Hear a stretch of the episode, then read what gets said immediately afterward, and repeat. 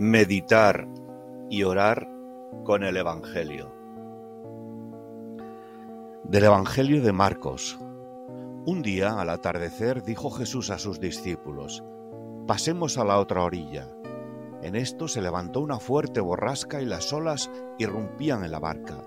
Él estaba en popa durmiendo sobre un cabezal. Le despiertan y le dicen, Maestro, ¿no te importa que perezcamos?